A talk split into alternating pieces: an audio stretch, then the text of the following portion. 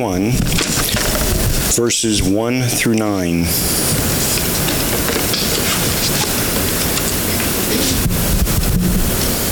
The words of King Lemuel, an oracle that his mother taught him. What are you doing, my son? What are you doing, son of my womb? What are you doing, son of my vows? Do not give your strength to women, your ways to those who destroy kings. It is not for kings, O Lemuel, it is not for kings to drink wine, or for rulers to take strong drink, lest they drink and forget what has been decreed and pervert the rights of all the afflicted. Give strong drink to one who is perishing and wine to those in bitter distress. Let them drink and forget their poverty and remember their misery no more. Open your mouth for the mute, for the rights of all who are destitute. Open your mouth, judge righteously, defend the rights of the poor and needy. Heavenly Father, Lord, we just thank you for your word and just pray that you'd help our pastor to communicate what it is that you've hidden in these uh, um, portions of Scripture for us to, uh, to learn from and help us to apply it in our life. We just thank you for this day and this beautiful sunshiny weather. We thank you, Father. It's in Jesus' name. Amen. You may be seated.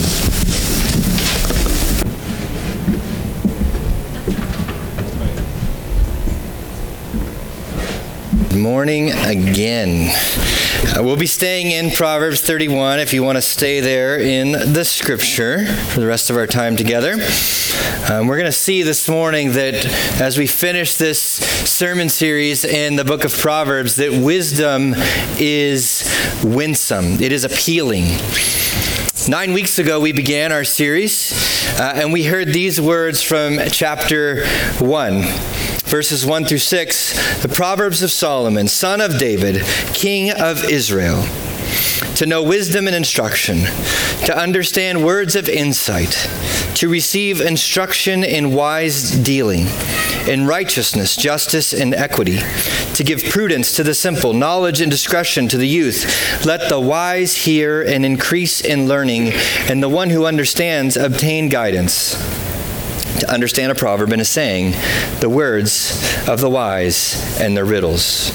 So, King Solomon, he's setting out to write this book of Proverbs to God's people, to call God's people to heed the call of wisdom. To follow wisdom is to turn back to what God created in creation as good a communion or a creation ethic in communion with God, away from foolishness and corruption of the fall. And some of the consequences of the fall that we've seen are death, harder work, strained marriages, broken families and relationships. And at the end of his life, Solomon is recounting the words of his mother, Bathsheba, crying out as a mother, right? Choose wisdom, my son. Receive life, my son. Consider God's good creation order and set away foolish ways. Solomon, as you know, did not set aside all of the foolish ways that he was participating. He's saying to the reader as he closes this book, listen and learn from my mistakes. Providentially, our reading plan this past week had us in Psalm 53. You might have caught these words. It says, For the fool says in his heart, There is no God. Where fools discard God and his word, and fools suffer the consequences of doing so. As Dave just read for us about this failed king, he's rehashing and remembering the words of his mother to encourage us as readers like a mother crying out, What are you doing? Don't be a fool. Don't be drunk. Don't live as the world lives. Live justly. Be righteous and be loving. And so desperately, Solomon is telling us there is hope.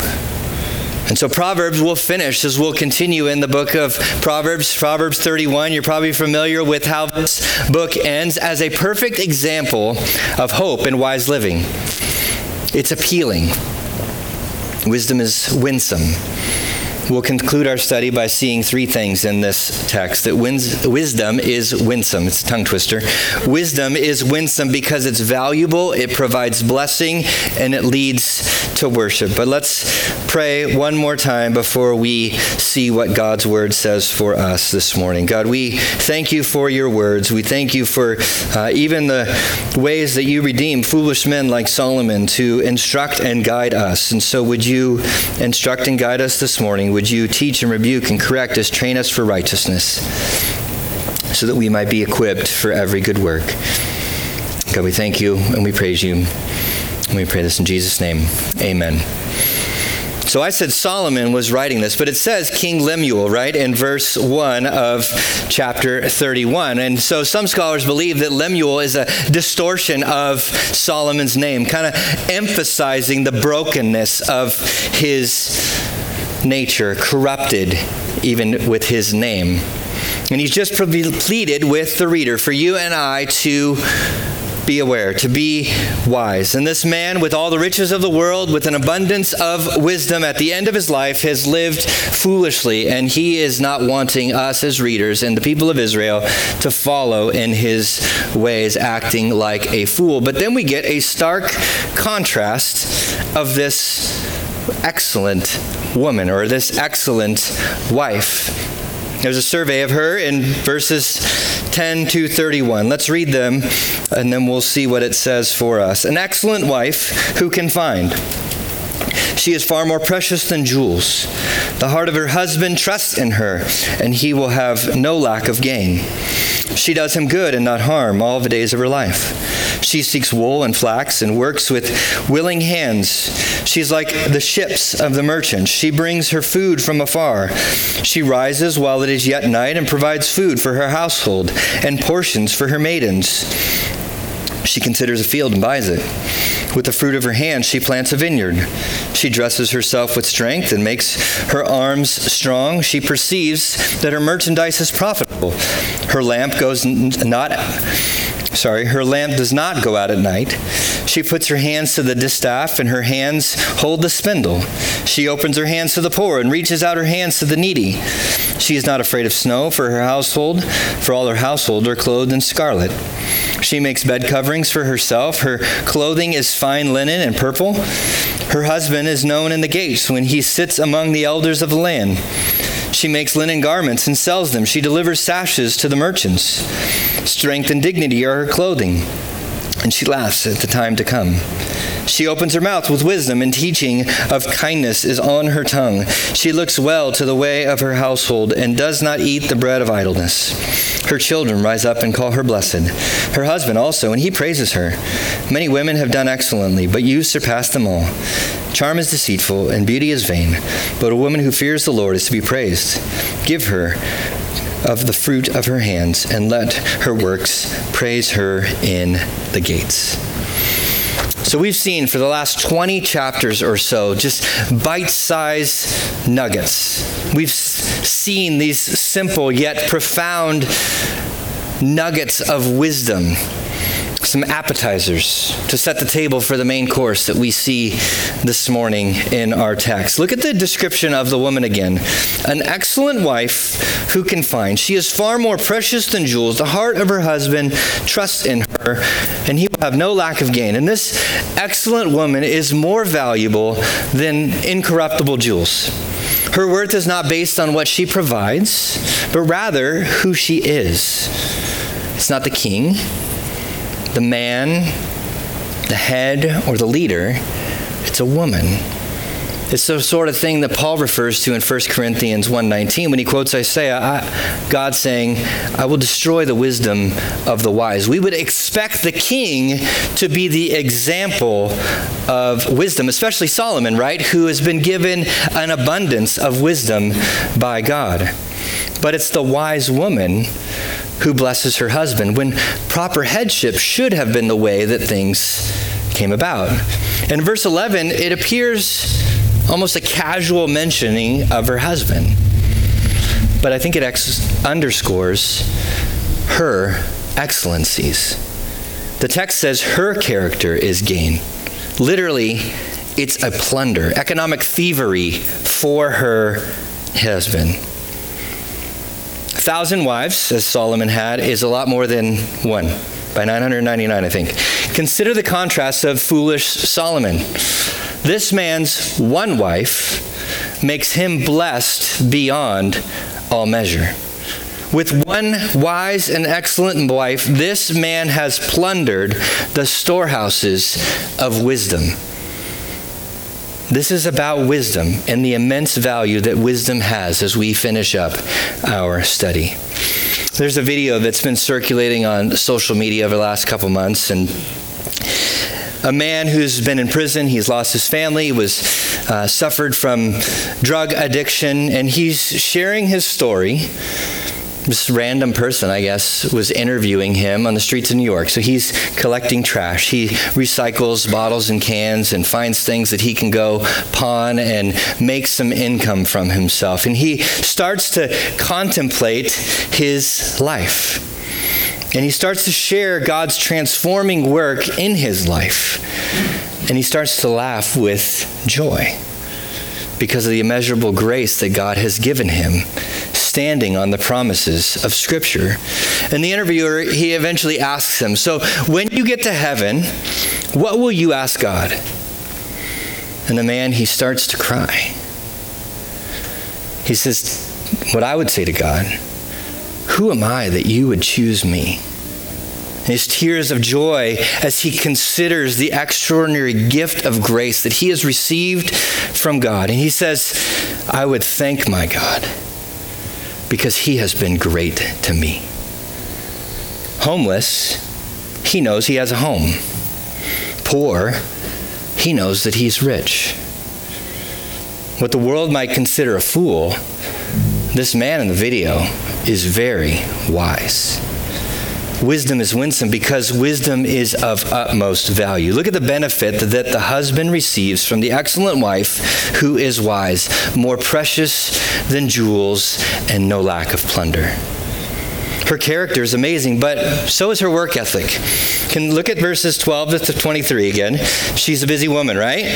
She rises early to work, she conducts business, she buys property, she plants a vineyard, is generous, he makes, she makes her own clothing. On top of that, she's not afraid of winter, she's not afraid of snow. This is no Mother's Day text as an example of how a woman should live, but her work ethic reminds me of a stay at home mom, right? If a stay at home mom had time to write a resume, it would say something like this excellent wife a taxi driver, chef, nurse, house cleaner, judge, jury, counselor, receptionist, plumber, electrician, math tutor, English teacher, science teacher, and personal assistant, right? Many of you have been there. But this excellent woman is just doing her work as directed by God in creation. She works hard, she's fruitful she multiplies, she fills the earth, she subdues it and has dominion. And God said, for them, Adam and Eve, in Genesis chapter 1, to do those things. Not, it wasn't just directed to Adam, it was to the woman and the husband. But after the fall, work becomes hard. It's hard work, but it's good work. And it's also for men and for women. And again, ironically, the woman is the example of wisdom, not the king. And that's where we find the second reason that wisdom is winsome. First, it's valuable. And verse 23, look at it, it says it provides blessing. Her husband, the interjection comes in about her husband. When her husband is known in the gates, when he sits among the elders of the land. In ancient Israel, the gates were the place that was the civic and also economic center of the day to day life and business of the area. There was where the leading men would gather, similar to maybe a sugar house in March around here. And this wife's winsomely wise character contributed to her husband's reputation. Her character blessed her husband. And this isn't about men and women, but rather of the winsome nature of wisdom. There's blessings to others when we are wise. The high regard at the gates here is the emphasis.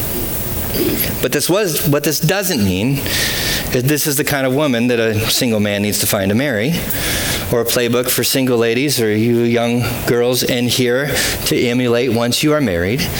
This is the capstone of wise living. modeled after God's good created order, while living in a world affected by sin. Following God's commands produces life. It also produces joy. It produces blessing for the woman, but also for those around her. It's valuable, provides blessing. This woman is an example for all of us to follow. And the son of the king and a young man are constantly being addressed right throughout the book of Proverbs. And Proverbs doesn't mean that this book is only for men either. This excellent wife contrasts the wicked and adulterous woman in Proverbs chapter 7. And then we learn about in Proverbs chapter 8 of Lady Wisdom. This is who we are to pursue.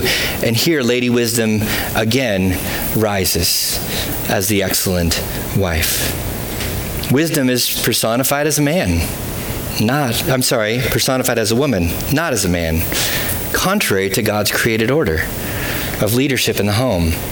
And I believe Solomon is doing this on purpose. Paul would reiterate similar ideas in 1 Corinthians 1 27 to 29. But God chose what is foolish in the world to shame the wise. God chose what is weak in the world to shame the strong. God chose what is low and despised in the world, even things that are not, to bring about, bring to nothing things that are, so that no human being might boast in the presence of God. Wisdom is wisdom. Wisdom is winsome because of its value and its blessing. I should have chose a different word that was easier to repeat over and over again. Finally, wisdom is winsome because it leads to worship. The wife's work continues until we get another interjection, this time of her children and her husband again. The goal of Proverbs is to find Lady Wisdom. And when one does, it leads to worship. Look at verses 28 and 29 says her children rise up and call her blessed. Her husband also, and he praises her. Many women have done excellently, but you surpass them all. Her children cry out and get to express the blessing of wisdom. And this is conveyed as shouts of joy and gladness. Shouting is a result of joy that we receive. It's a result of finding wisdom. And the other result, as we see, is praise. It's the same word where we get our word hallelujah, which means praise the Lord. John Piper calls praise the consummation of joy. C.S. Lewis says, We delight to praise what we enjoy because the praise not merely expresses but completes the enjoyment. It is its appointed consummation. Many will enjoy fall foliage. Foliage. I said that last week too. Fall foliage soon, and they will exclaim over and over again, Wow, we cheer for our favorite sports team. We shout when they win the game. We clap at the end of a kid's concert or our favorite band because we enjoyed it. When winter is over and mud season is dry, we will all be very excited again. Farmers are excited that the sun finally decided to come out. They were excited to go and cut their hay recently. Wisdom is winsome because it helps us to meet our chief end in worship. In the garden, we were created for that perfect communion with God. We were created with fellow, for fellowship with Him, and we were also created to worship Him. Next week, question two of our catechism, we'll give you a preview, is what is the chief end of man? And the answer is man's chief end is to glorify God and enjoy Him forever. Friends, that's what we were created for. Psalm 37 4 calls God's people, Delight yourself in the Lord, and he will give you the desires of your hearts. And friends, God is the desire of our hearts that we long for. But corrupted by the fall, our greatest longing is limited. Our greatest longing for worship is hindered.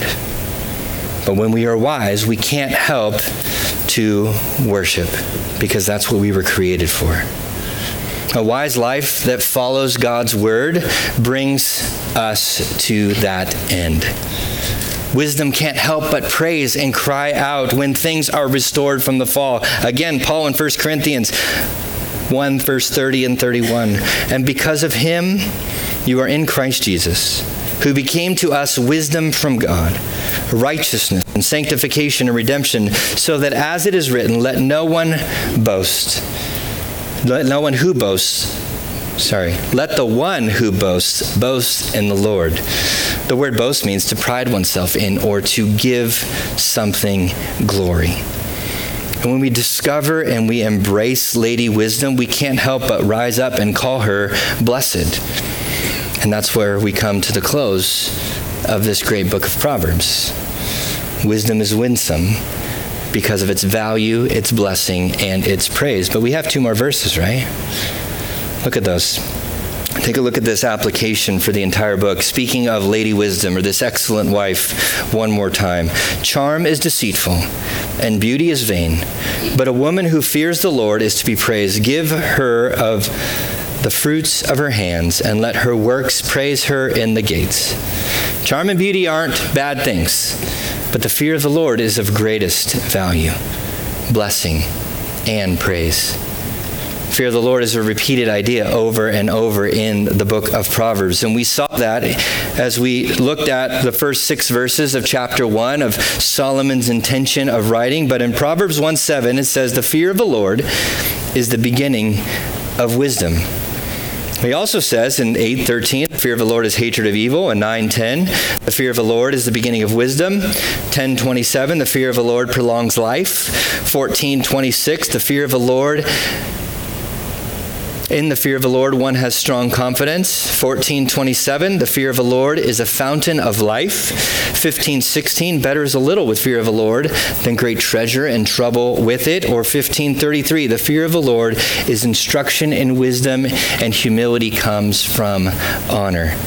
Fearing God is wisdom. And as this book closes, the final words of this book call us all to fear the Lord. And this excellent wife is doing that. That's why she is valuable. That's why she provides blessing. That's why it leads us to worship. When we believe God, we fear Him. And it leads us to revere Him and honor Him. That's joy for the Christian, right? But for the non Christian, I think it's rightful dread. King Lemuel started the chapter as the Bible started with Adam. Adam was treated like a king. He was told to reign over God's creation. He was made in God's image and likeness, implicitly giving Adam sonship to the king of the world, the universe. Adam was charged to serve and protect God's creation. Adam was called to exercise God's own authority over God's world. And Adam took up the royal role in God's realm, but only for a short stint.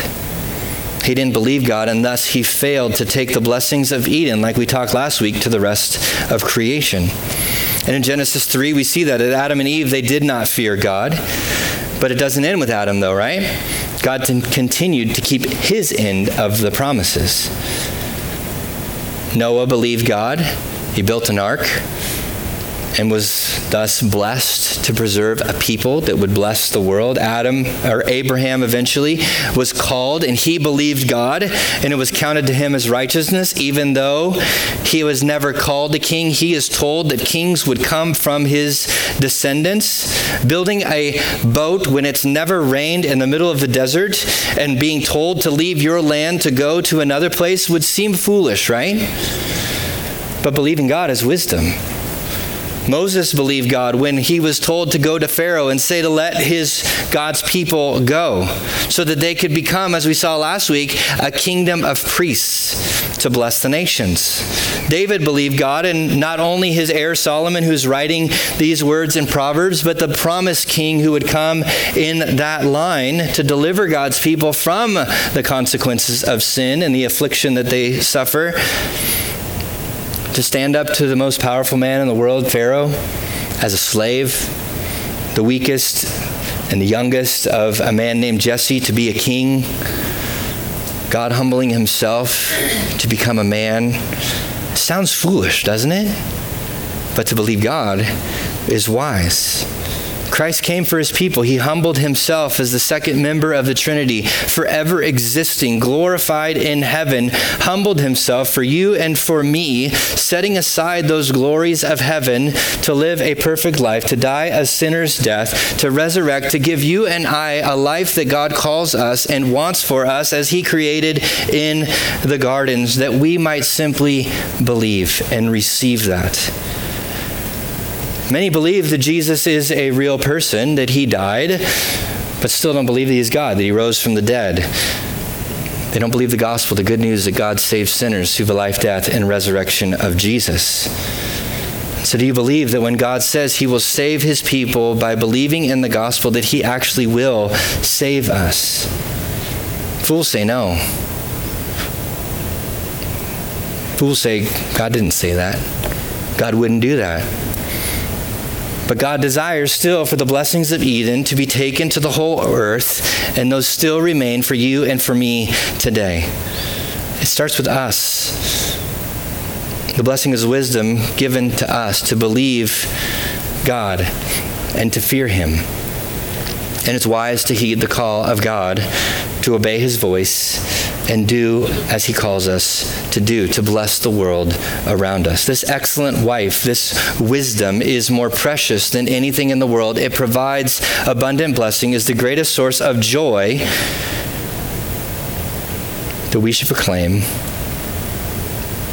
And wouldn't it be selfish if we just kept that to ourselves?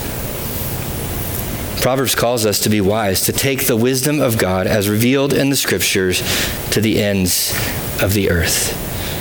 Why would Solomon write it if he didn't want to bless the people of Israel, who would then go back to what God says in his word to go then bless the world around us? And when Jesus finished his ministry in Matthew 28, he gave his people a great commission to continue that creation mandate from Genesis chapter 1, restored by Jesus' work for us. You're familiar with it. Jesus said in Matthew 28 All authority in heaven and earth has been given to me.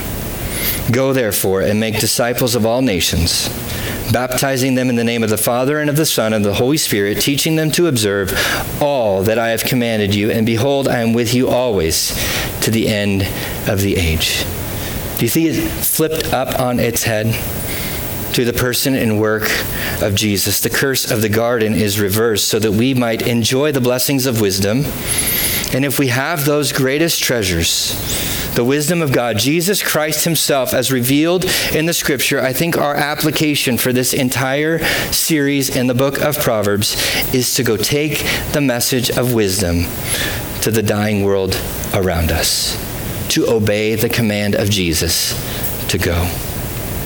The topics that we've covered of marriage and family, work, the nation, are all things the world around us gets to enjoy as common grace, right? As the church, though, we understand what they truly mean. Those good things that God created, He gives us to enjoy, but He also gives us them to everybody else to enjoy. But wisdom is winsome because we see what the Scripture calls as wisdom as valuable, the blessings that it provides, and why it leads us to worship. One commentator said this However, high an orthodox view or a right view of God's law might be, a failure to actually do it says to the world that we do not, in fact, put much store by it. So, do we believe the Bible is wisdom? Do we believe that Jesus is wisdom? Do we believe Jesus is the greatest source of value, blessing, and worship that this world desperately needs? We can be honest, we needed that. And we still do need that. And so does the world around us.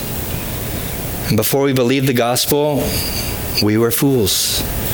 Someone was wise to call us to the life that this word provides for us, to call us away from the death and destruction, the foolishness that we were living in, to the wise living and the life that God provides for us. You saw an email from me a couple weeks ago now, I think, where there was an article surveying the census data, and we rejoice, right, that the percentage of our state has now doubled for those who would call themselves evangelical Christians. We should worship God for that and thank Him for that. But even though it's doubled over the last 10 years, 93% of the state still does not believe that. They're dying in their foolishness. I looked some things up. That's 2,500 in the town of Royalton. That's 1,800 in Bethel. It's 4,400 people in Randolph. 52,000 people in Windsor County alone, 600,000 people in our state still living in their sin as fools. And if it's wisdom and winsome for us, it should be easy to share that with others. But sometimes it's not, right? It's hard. We fear. We don't know what to say. But we allow the wisdom of God and His Word to call people to belief in Him and repentance. And we have the privilege, but also the command, to actually do it. Wisdom is not an unattainable philosophical idea. It's not this un- incomprehensible mystery or an impossible practice. Wisdom is a practical, present, faithful guide and companion for those who choose her. Lady Wisdom calls out in Proverbs 8:35, "For whoever finds me finds life and obtains favor from the Lord." As Jesus, you know, you can think about the members of the Trinity like guiding the writer of Proverbs. Whoever finds me finds life. Church, let's be a church that helps people find life wisdom transforms our own hearts, our relationships. And Proverbs 31, I think, is meant for all people. The foolish king showed us a desperate need for wisdom. The excellent wife displays the winsomeness of wisdom. And there's many in this world, especially where we live, with a desperate need for wisdom. And we have it. Many of the things that we see the excellent wife give herself to are actually found in the New Testament as describing God's people. She lets her candle or light not go out. Matthew 5:16 in the same way let your light shine before others so that they may see your good deeds and give glory to your Father who is in heaven. Or Paul says speaking of her honesty, Colossians 3 9, do not lie to one another or how she is generous to those in need. James 1:27 religion that is pure and undefiled before God the Father is this to visit orphans and widows in their affliction and to keep oneself unstained from the world. The excellent wife is a faithful steward. You can look at Matthew 25. She's clothed in strength, Ephesians 6. She's not idle, 2 Thessalonians 3. She bears fruit, of the Spirit, Galatians 5. She's blessed, you see in Ephesians 1. Friends, Jesus is the only king who lived, who wasn't a fool, and he did so so that his bride, for you and I, the church, might be excellent. And we can call others to join the family and collectively rise up and proclaim how great our God is and bless his holy name. Wisdom is winsome because it is of utmost value. It blesses others, it leads to worship. So let's be wise. Let's be winsome ourselves. As we open up in a couple weeks the book of Acts, I think we'll see some great next steps for us as a church as this church goes to the world following Jesus' command. Sometimes reluctantly, Jesus still gets them to go where he wants them to go. But we'll see this message of grace, this wisdom that the church finally understands, extend to the end of the earth through a regular church, through ordinary means, by the power of the Holy Spirit. I'm looking forward to it. I'll close with Proverbs 11:30. The fruit of the righteous is the tree of life. Whoever captures souls is wise. Father, we thank you that even though Adam and Eve ate of the tree of the knowledge of good and evil. They were fools that resulted in death for them, death for us, and sin. God, we thank you that the fruit of righteousness is a tree of life. God, we thank you for capturing us through faithful men and women who have come before us to share the gospel with us, to call us to repentance, to heed the call of wisdom, to see its value and blessing, and drive us to worship. God, would you help us to do that for others? And so, God, as we close out our time this morning, we, we pray again Paul's words. Because of him, you or we are in Christ Jesus, who became to us wisdom from God, righteousness and sanctification and redemption. So that it is written, let the one who boasts boast in the Lord. And so, God, we desire to boast in the Lord the rest of our time. God, would you, would you help us to boast always, forever? The wisdom of God would always be on our lips to remind us and the ones we love around us of how amazingly valuable you are. God, we thank you and we praise you. Be honored in the rest of our time. Amen.